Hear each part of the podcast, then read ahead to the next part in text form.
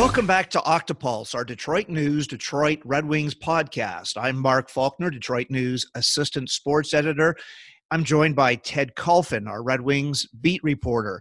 Coming up, we'll hear from Mike Cammalleri, the former Wolverine and co founder of BioSteel, which just signed a multi year contract with the NHL to replace Gatorade as the league's official sports drink. But first, Ted, the Matthew Tkachuk rumors. It's a long shot but what would you give up to bring Tkachuk to Detroit now that he won't sign in Calgary, and now that teams like the Blues and Devils and Predators and Sabres and Stars are doing their due diligence?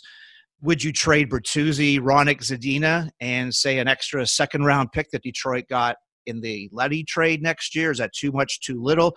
And if you're Brad Treliving, the Calgary GM, Ted, what players would you want in return for arguably the best power forward to potentially come to Detroit since Brendan Shanahan and Brian Glynn came here in 1996, and they gave up Keith Primeau, Paul Coffey, and a first round pick. No, it's it's going to take quite a bit. I mean, from what I gather, it sure seems like teams. St. Louis is going to do anything possible to mm-hmm. bring home uh, Matthew Tkachuk, who is, yeah, like you mentioned, he's a great player. He's without a doubt one of the top all around players in the league. I really think it would take more along the likes of some prospects like a Simon Edvinsson or a Lucas Raymond. I think it's going to take those type of people probably to entice Calgary and mm-hmm. and just I think New Jersey and St. Louis come to mind as two teams who probably are better equipped to do that. I just don't get the sense that Steve Yzerman would deal away some of those types of young players. Although Tkachuk is what I think he's only 25 or 26 years old. It's quite a whoever gets him. I mean, it's that's quite a find, quite a get for somebody. I mean, he is one of the true true play, best players in the league. And just as an aside, what a gut punch for Calgary! It really is. I mean, here's a team that was on the verge of a Stanley Cup and just to see it decimated like that with their two best players gone that they didn't want to stay there. That's very i that could pretend some just some pretty interesting things down the line for some of these canadian franchises. It's it does seem like on the surface i I, mm-hmm. I can't think of it instantly but there have been instances where these american players do not want to play there long term. And I mean, these two why would they you know on the surface you have to ask yourself why would you leave calgary? You got a T- stanley cup contending team great hockey market and they were willing with Gaudreau to go up to 10 million dollars or more. Gut punch and you really you really do wonder about toronto next year with austin or the year after i believe with austin matthews what could happen there it's good it's quite interesting Ted, this is our uh, first podcast since free agency, since the Wings added three key pieces up front Andrew Copp, David Perron, and Dominik Kubalik. First, let's hear from Copp, the Ann Arbor native who attended Skyline and the University of Michigan. Here's your question about his increased goal production the last three years from 10 goals to 15 to 21 goals with the Jets and Rangers this year. Hey, Andrew, how do you explain the offensive surge here in the last year or two? Um, I mean, I think I've just continued to improve on my game. I think I've gotten a lot better over the years and um, felt like it was always kind of in there. It just kind of wasn't really asked something I was asked to do too much, whether it was, you know, playing in a checking role or, uh, you know, concentrating on the defensive side of the PK. So um, definitely worked on my game a lot. And, um, you know, with, with, you know, some production and then comes confidence and just kind of snowballs. So, um, feel like I still have areas to get better and still have room to improve. So looking forward to, to getting back to work and doing that. And hopefully it can improve upon, uh, you know, the last couple of years.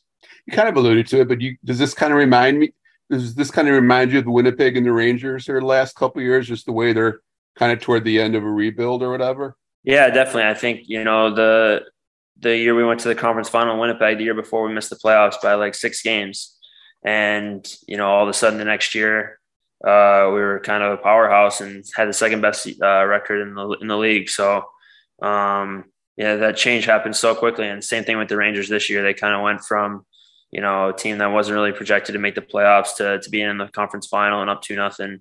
So against the former champ. So you never really know when that jump's going to be there, but uh, you know, I feel like I got a, I got a lot of faith in in where this team's heading and a lot of the the young talent that's that's you know come up through the, the last couple of years, and then obviously the the guys that have been here like Larks and Bertuzzi, feel like we're uh, we got a good group and just kind of ready to take the next step. Like I said, Ted Copp just mentioned those Jets teams in 2017. They missed the playoffs. They were five games over 500 in 2018 they were 32 games over 500, went to the conference finals and lost to the Golden Knights, who then lost in the cup final to the Capitals. That Jets team was a big punishing team on defense. They had Dustin Byfuglien, 6'5, Jacob Trouba, who's 6'3, Ben Chiarot now with the Wings, he's 6'3, Tyler Myers, 6'8 in goal from Clinton Township, six foot four, Connor Hellebuyck. He was just 24 then. He won 44 games, lost just 11.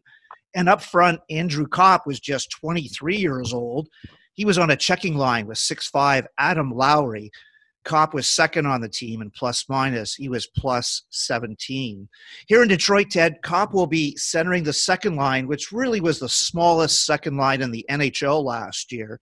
And just from that standpoint alone, face-offs, defensive coverage, line matchups, durability – how much better could the Wings be with Copp centering that second line instead of Pius Suter?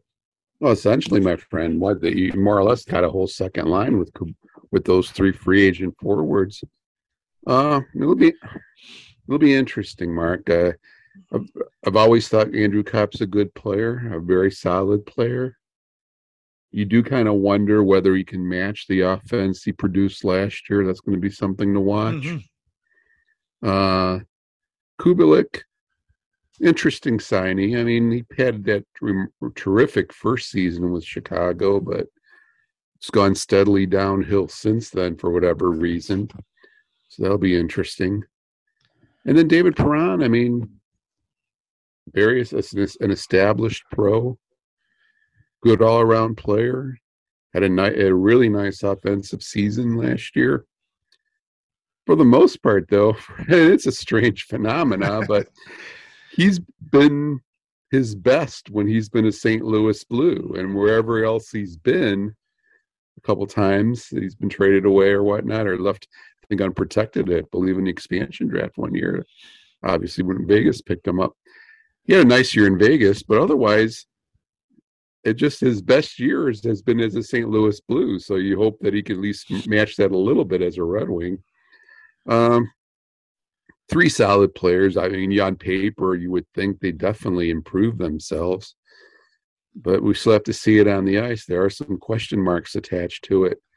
Uh, same thing with the defense with Ben Chiarot and uh, Olli Maatta. Um, you know, two guys that have been around the league a long time. Uh, strong defensively. Chiarot adds a physical gr- presence, a grit factor. Uh, good.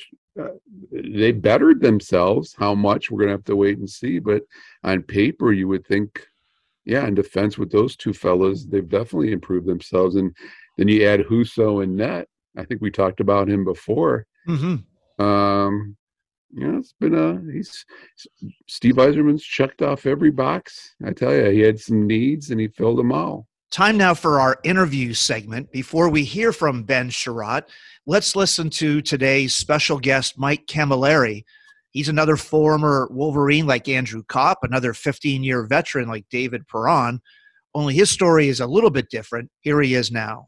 Joining us now is Mike Cammalleri, a former University of Michigan hockey player for three years under Red Berenson from 1999 to 2002 then 15 years in the NHL with the Kings, Flames, Canadiens, Devils, and Oilers from 2003 to 2018. And now the co founder of BioSteel Sports Nutrition, which just signed a multi year agreement to be the official sports drink of the NHL after signing a multi year agreement at the NHL draft in Montreal two weeks ago. Mike, welcome to the podcast. And what's it been like these past two weeks? I talked to Matthew Schneider, who was there for the announcement in Montreal. He's with the NHLPA now. a former Red Wing, a teammate of yours, who he said assisted on your first NHL goal back with the Kings in 2002. He said you're now a role model for current NHL players, starting your own business, and now this new multi million dollar deal with the NHL. So, what's it been like since that milestone announcement? It's been, you know, pretty cool to to look at it as a full circle moment for the brand and the company and mm-hmm. um, from a personal standpoint just has given me some perspective and a chance to kind of look back on all the people really that have worked so hard on this brand for so long and and and again for me from a personal perspective to think about my wife and children and support of, my wife in particular to give me the opportunity to uh, engage in something like this you know on top of an nhl career so um, pretty special stuff and uh, you know mm-hmm. those are those are very kind words from matthew but um, i've been i've been fortunate to be surrounded with some people who have just been fantastic and and really accomplished some some great things and it's been been fun to just be part of it how did the business begin mike when i talked to matthew he said he wasn't surprised that you found success in your career after hockey he said you were a thoughtful guy who wasn't afraid to take risks to thinking outside of the box. And he said that you guys were on the NHL competition committee together. And he said you weren't afraid to push ideas and thoughts on how to make the game better. Now, the BioSteel, then, how did everything come together? And what challenges have you faced since 2009? Oh, there's a lot there. I mean, I guess the the origin story is, uh, you know, I was I was training with uh, some some world's foremost experts in strength and nutrition, starting with my days mm-hmm. back at University of Michigan. And, and one of the topics was always what you consumed, and and and that became kind of as training became more the norm. Uh, that became a bigger and bigger topic, and I kept hearing a common theme from these subject matter experts, which was to be careful of consuming certain products every day that may have a lot of sugars, harmful sugars, or sure. food dyes, or food colorings, yep. or you know artificial ingredients and preservatives. And so it got to a point in my pro career where I was just ordering so many different things and trying to mix them together, and it, it just really wasn't um, a viable uh, solution. So approached kind of a childhood, my childhood best friend John, and just said, "Hey, like, let's." I put five things on a table. I said, "Why don't we put this into one one bottle and create a solution for pro athletes and maybe the everyday consumer for for just a cleaner, healthier hydration option. And so uh, we did, and we set out to do that, and kind of went through a year of research and development, and went down the road with a few different people as far as making the products, the formulas, and then mm-hmm. I started training with a guy by the name of Matt Nichol, who had had similar challenges as strength coach for the Toronto Maple Leafs, and he had formulated some products for himself and his athletes. And we brought him in as a partner, and and and and that was our original formula of, of our original powder drink that we made and it just kind of took off within pro sports there was obviously pro athletes were looking for something like this and then eventually to the to the everyday consumer so that that's really the the origin story of it um, you know the challenges uh, lots of challenges. I mean it's a it's a heavy cash flow business. We had to finance the business and okay. raise capital and bring in partners and uh, try and find growth and route to market in, a, in an industry that's you know especially with our ready drink product that was dominated by some big players that everybody knows this so there's been in an entrepreneurial uh, venture like this there's there's too many challenges to list but um, they're all also opportunities. And so um, it's been a fun journey mike you mentioned the university of michigan where you were just saying that you took uh, management and communications what were your years like on campus in ann arbor on the ice, you had 131 points in 110 games, three years, two Frozen Four appearances with losses to Boston College and Minnesota. Off the ice, though, what did you learn about business? These challenges, cash flow, all these other issues that that you were learning here in in our state. Oh, you know, I, the, the, University of Michigan is a very special place to me. Um, I, I made some lifelong friendships first and foremost, and mm-hmm. uh, the relationships are what's most meaningful to me.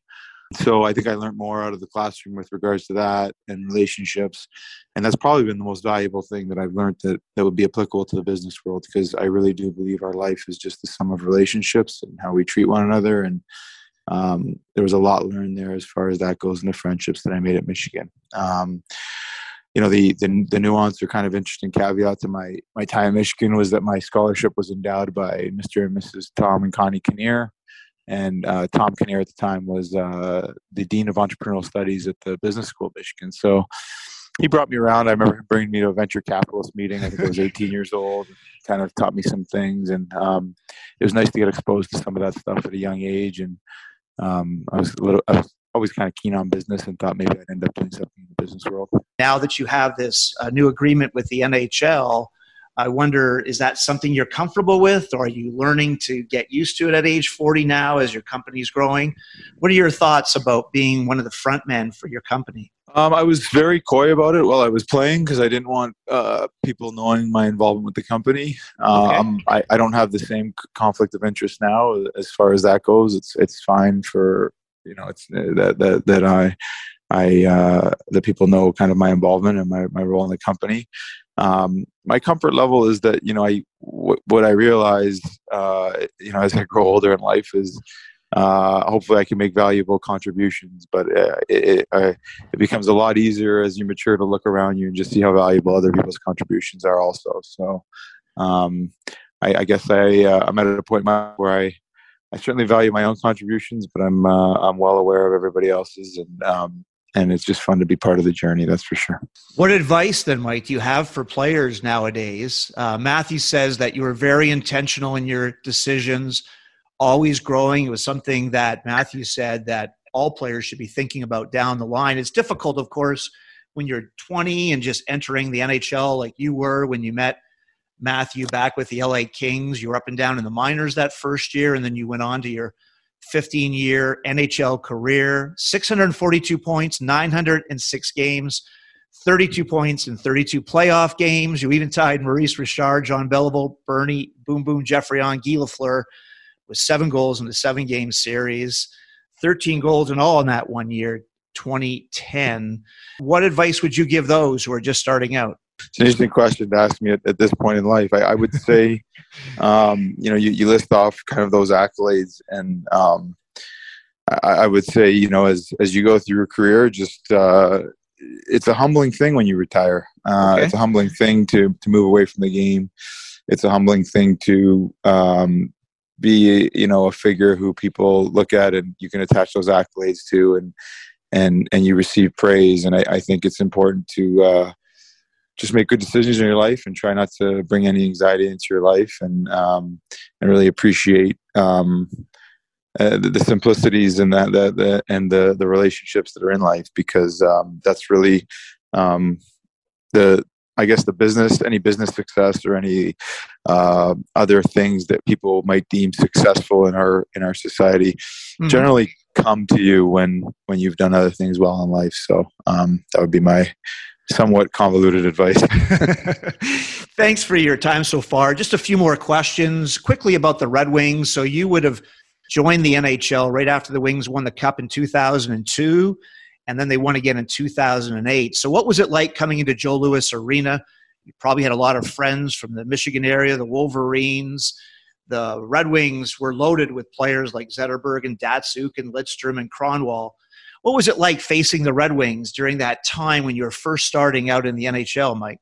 Well, we we I played with the Kings. We used to chase the puck a lot. We played the Red Wings. You know, they, we had a we had a one two two four check, and yeah, the Red Wings would suck us back in the neutral zone, and Datsyuk or Yzerman or one of these guys would get flying low, and yeah, they they you know we'd be chasing the puck all night. I remember a lot of nights hoping we could just touch the puck a few times, get some shots on net. So it was uh it was frustrating playing the wings, and and Lidstrom's probably the most frustrating defenseman that you could ever play against because it's not like he ever ran you over, but for some reason you you realize that night you didn't get any scoring chances, and his stick seemed to always be on the puck. So, um, but it was so special for me to play in Detroit always.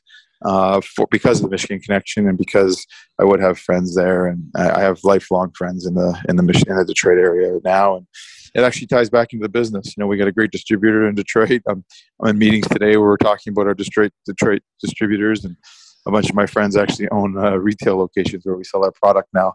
Guys that I went to Michigan with, so it's uh, it's a small world. It's a shout out to Johnny Shinea who uh, is, was my one of my college roommates who now sells BioSteel in his grocery store. So there you go. And tell us a bit about how uh, how our listeners can can find BioSteel product. I don't know where you would even start to begin, but I guess Detroit is one of your areas that you're looking at. Yeah, it is. Yeah, Detroit's a market that we we like and we like for obvious reasons. It's a, a market where hockey's prominent and, and, people know the product, so you can get it as a, a uh, most of your major retailers. You'll you'll be able to find BioSteel now, including Kroger and Meijer and Walmart. So uh, we'll uh, you'll see the presence more and more as you as you shop.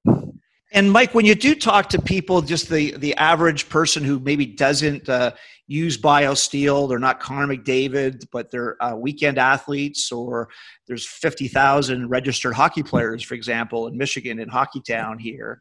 Uh, what do you tell them about the product aside from it's sugar free, plant based? Like, what sort of things do you tell them about what you and John have created and whether it might be relevant in their lives? It's just it's a cleaner, healthier hydration solution. We we all mm-hmm. know now that hydration is key for everybody. So it's not just for athletes. I mean, my five year old drinks it before he goes to bed, kind of thing. Like it's not a stimulant product; it's a natural, healthy product that's good for mm-hmm. everybody, mm-hmm. and it really is just clean, healthier hydration. So uh, everybody can drink it whenever they want to just feel good it's really amazing, isn't it, that you guys came up with this uh, with this idea, you and John Celenza, and then now now you're making announcements at the uh, NHL draft. Have you have you contemplated just how far you've come? Uh, it's it's not an overnight success, and like you said earlier, you're a bit coy about when you first you know developed this in the dressing room. Because the NHLPA is proud that, that, that this came from the dressing rooms. This is somebody they trust, they know, and they're in partnership there with you. But um, isn't I've it? Talked a lot of yeah, I've talked a lot about relationships and trust, yeah. and that's all very meaningful to me. You know, the fact that the league and the players association has that trust in in, in me and in our product and our company that doesn't happen overnight you know that trust was earned over uh, as you said it's not an overnight success it's the overnight success that no one saw the first decade of so um and again it's it's for me it's just uh, recognizing and appreciating all the people that have worked so hard on this and uh, and and their contributions. So that's that's what it all means for me. Um, proud of it. Proud that we're doing. We think we're doing a good thing. We're we're putting an eco-friendly Tetra Pak in everybody's hand. We're putting uh, a cleaner, healthier hydration product. Hopefully, taking sugar out of a lot of kids' diets. Mm-hmm. So we feel like we're doing a good thing, and and we have a viable business, and um, it seems to be uh, well supported by uh, the hockey community, which which has you know been so important to us. So. Um, uh, I would say grateful and appreciative of all of those things. Mike, thanks again for uh, talking to us today about BioSteel, your NHL partnership, the origins of your company, your Michigan background, some future goals and aspirations, even here in Michigan, and all the best from Ted Kulfan and me here on the mm-hmm. podcast. Hey, thank you so much. It was a pleasure speaking with you, Mark, and look forward to doing it again sometime. Our thanks again to Mike Cammalleri. Ted, let's hear now from Ben Chiarot. Here's your question about joining another Original Six team after spending three years in Montreal. Hey, Ben, is it still something that the whole thing about the Original Six and, and all, is there still a different sort of feeling when you join a team or an organization like that? Yeah, it's special. I mean, uh, getting to play uh, in Montreal and now Detroit, getting to play for two of the six original teams. Um, you know, I consider myself pretty lucky to uh, to get to do that. So definitely, um, definitely something when I'm done my career, I'll look back on and and be uh, be happy about. Now, when you guys played the Wings last season, what were your thoughts on them playing against them? A lot of good young players. Obviously, just needed uh, just needed some help, a little more depth, um, and I think that's that's what you know what they've done today is bringing some some veteran guys to kind of help along the young younger guys, and um, it should be should be a nice mix for us this year. So when you're in Kitchener, did you follow the Wings? Wings fan or Toronto fan or what? I grew up in Hamilton, and I mean it was uh, it was hard not to follow the Wings when I was a kid when they were winning you know winning a Stanley Cup every couple years. So um, a lot of Red Wings fans in in uh, in my area, and um, you know, good memories watching them from back then. Ted, that Montreal team in 2021, just a few years ago, that team went to the Cup final before losing to the Lightning with Jon Cooper and Derek Lalonde behind the bench. The Canadiens went with only four defensemen Weber, Petry, Edmundson, and Chiarot, a big defense. Weber was six four. Petry the ex Spartan Ann Arbor native, just traded the Penguins. He's 6'3. Edmundson is six foot five. In contrast, last year, I know a lot was expected when Chiarot was traded to Florida. They gave up a first rounder, a fourth rounder, and a prospect USA Hockey's Ty Smilanic. The Panthers were President's Trophy winners, but when they came into Detroit late in the year and six foot four Aaron Ekblad was out with an injury, all six of their defensemen were six feet or smaller. Weegar, Gudas, Forsling, Montour, Carlsson, Now, Florida did add six foot four Marc Staal, and I think Ted the Wings are going to miss the underrated Staal. I agree. Yeah, I, thought, I thought he was a solid contributor his two years here. His two years here, he was a plus player right up until the final weekend. But as you said, can you see Chiarot fitting in, blocking shots, killing penalties? Always in your face, it seems. A four-year deal and a little more money than they probably wanted to spend. Nineteen mm-hmm. million, four point seven five annually what are the pros and cons of signing Chiarot to that four-year deal? Not just the age, and you do wonder how he's going to look when he's 34, 35 years old. Yeah, that I think the term and the money kind of surprised a lot of folks. You heard mixed reviews about his time in Florida. Mm-hmm. Uh, don't know if he's a, a, true number one pairing type of guy, but playing with Mo Seider, I mean, that's not a bad gig. You would think he could handle that and do that add add something to that combination. Uh, but again, overall, Mark, I think we kind of alluded to it. I think they're a little better team today on defense with him and Maatta. Maatta was the strange thing about Maatta. It's like I wrote about for I think yesterday or for today or whatnot. Mm-hmm. Seems like he's been around forever and a day, but the man is only 27 or 20, 27 years old. I think 28 years old still. Amazing, but I think that, one might be a little bit more of an underrated signing than Chiarot. Actually, I kind of I've always liked Maatta's game. I know uh, again there's been some mixed reviews, and you don't see him as much the last couple years in the Western Conference. But I've always thought he added a, added a nice piece to anybody's lineup. They're better. They're better. I agree with you. I, I do yeah. think I somewhat of a surprise he didn't re-sign Marc Staal. I thought he was a good fit in the locker room. I thought he exceeded expectations during his two years here. I thought, but uh, well, I'm, in a way though, I'm happy for him in Florida if he does get the chance to play with his brother Eric, who's I, I, I guess from what I gather he's on a PTO and going to be try a tryout in Florida. It's a good situation for the Staal family then in that in that respect we did allude to those two defensemen they added as well. Maatta, of course. I remember Ted watching Maatta. He's 27 now. 10 years ago, as a 17 year old, breaking in with the London Knights on the same team as 17 year old Andreas Athanasiou. He went on to win two cups with Sidney Crosby and the Penguins. He's 6'2.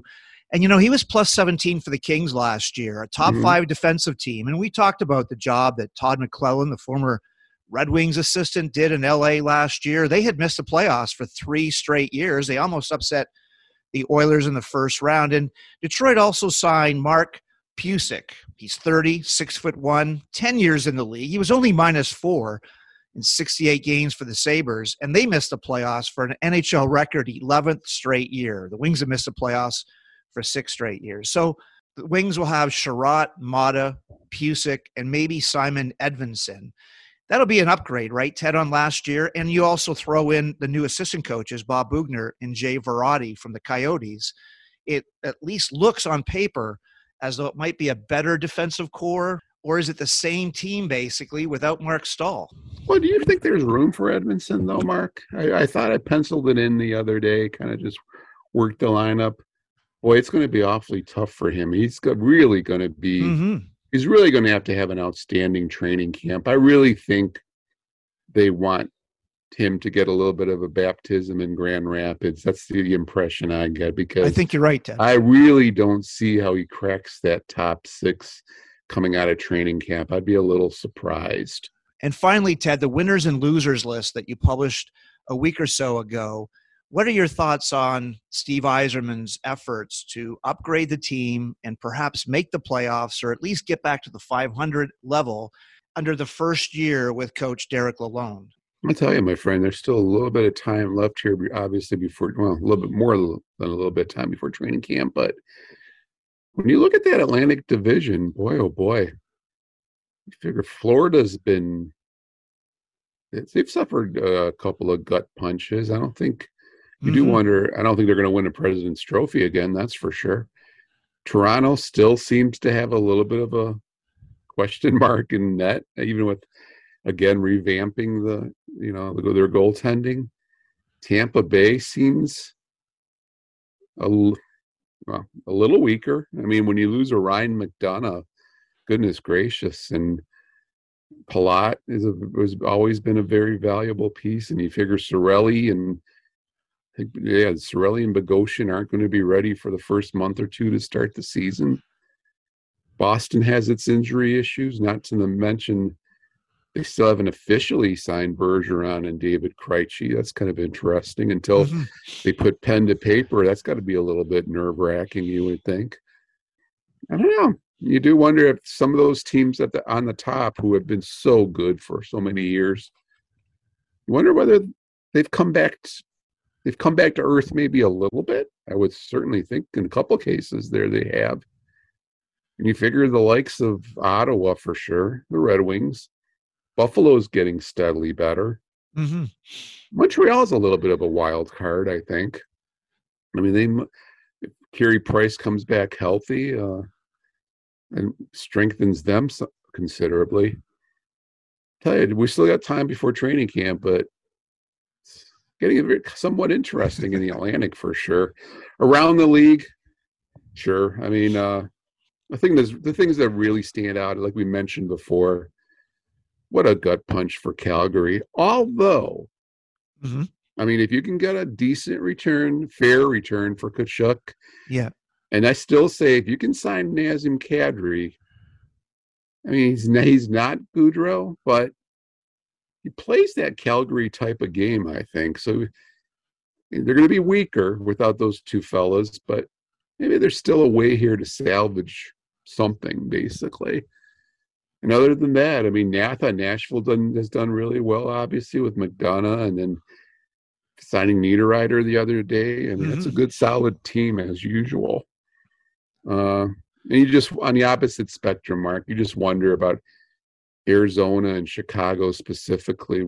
So I, I, I, would dare say it's almost an embarrassment to the league what's happening in those two locales. I mean, yeah, just terrible rosters, and, and it's just I don't know. They're not going to be competitive at all, and frankly, who would pay, you know, big, uh, large amounts of money to watch them play?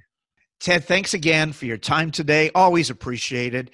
And that'll do it for episode 75 of our Detroit News, Detroit Red Wings podcast. You can find all of Ted's stories online at DetroitNews.com, as well as on our Octopulse Facebook page on Twitter, Instagram, Instagram stories, and Snapchat. Thanks again, everyone, for listening to our podcast, rating and reviewing things. Ted and I will be back in August as the Wings get ready to begin year four of the Steve Yzerman rebuild.